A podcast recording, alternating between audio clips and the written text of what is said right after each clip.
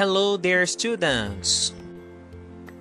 Sejam bem-vindos neste primeiro podcast da primeira série do ensino médio normal referente ao terceiro bimestre. É um prazer estar na companhia de vocês.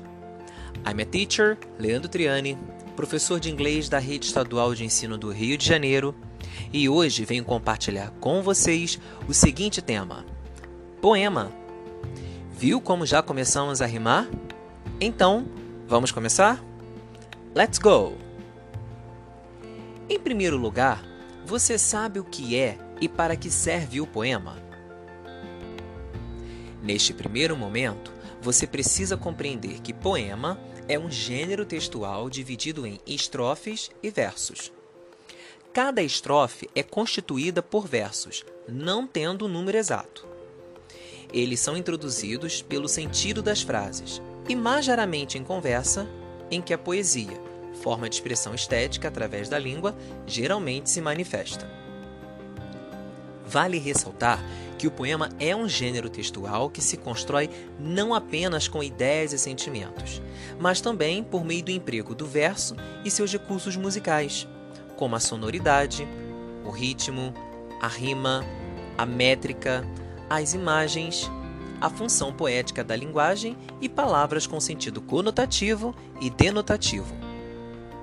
A melodia que caracteriza os textos poéticos também tem especificidades como a métrica, o ritmo, a rima, a aliteração, que é a repetição de consoantes ou sílabas, e a assonância, que é caracterizada pela repetição de vogais, de forma a produzir uma sonoridade peculiar aos textos poéticos.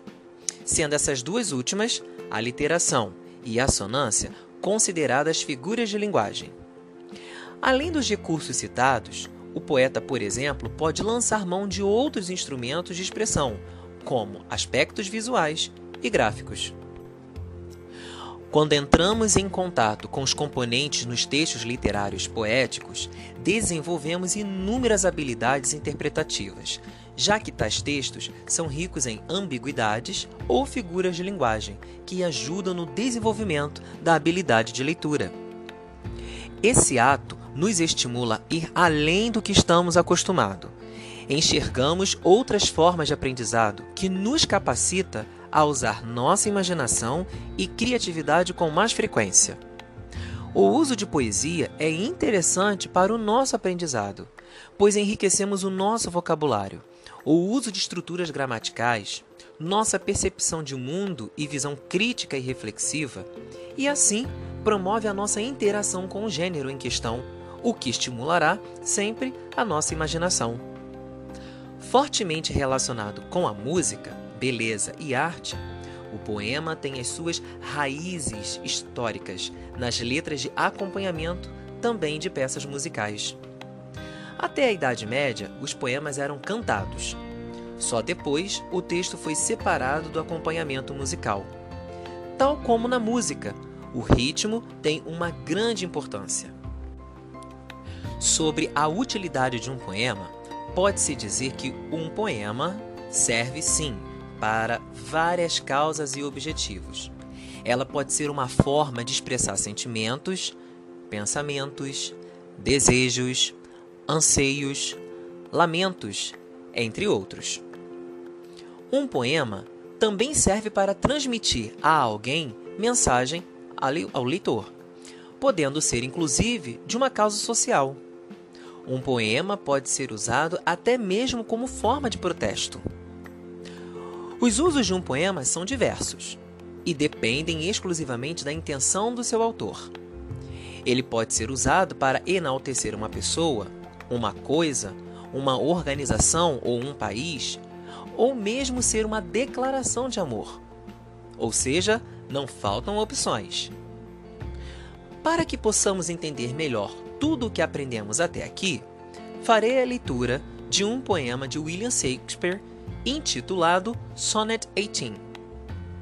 Vale lembrar que William Shakespeare foi um dramaturgo e poeta inglês de grande importância do final do século XVI e início do século XVII.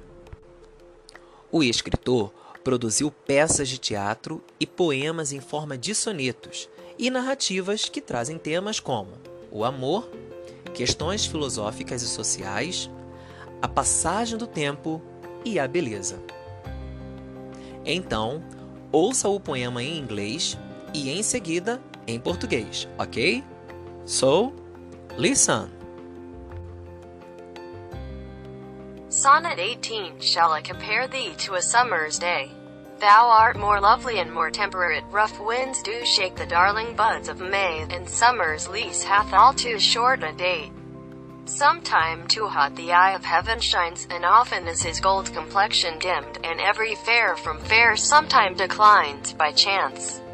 Or nature's changing course, but thy eternal summer shall not fade, nor lose possession of that fair thou'st, nor shall death brag thou wanderst in his shade. When in eternal lines to time thou growst, so long as men can breathe or eyes can see, so long lives this, and this gives life to thee. Agora, ouça este mesmo poema em português. Listen. Soneto 18. Se te comparo a um dia de verão, és por certo mais belo e mais ameno. O vento espalha as folhas pelo chão, e o tempo do verão é bem pequeno. Às vezes brilha o sol em demasia, outras vezes desmaia com frieza. O que é belo declina num só dia na eterna mutação da natureza.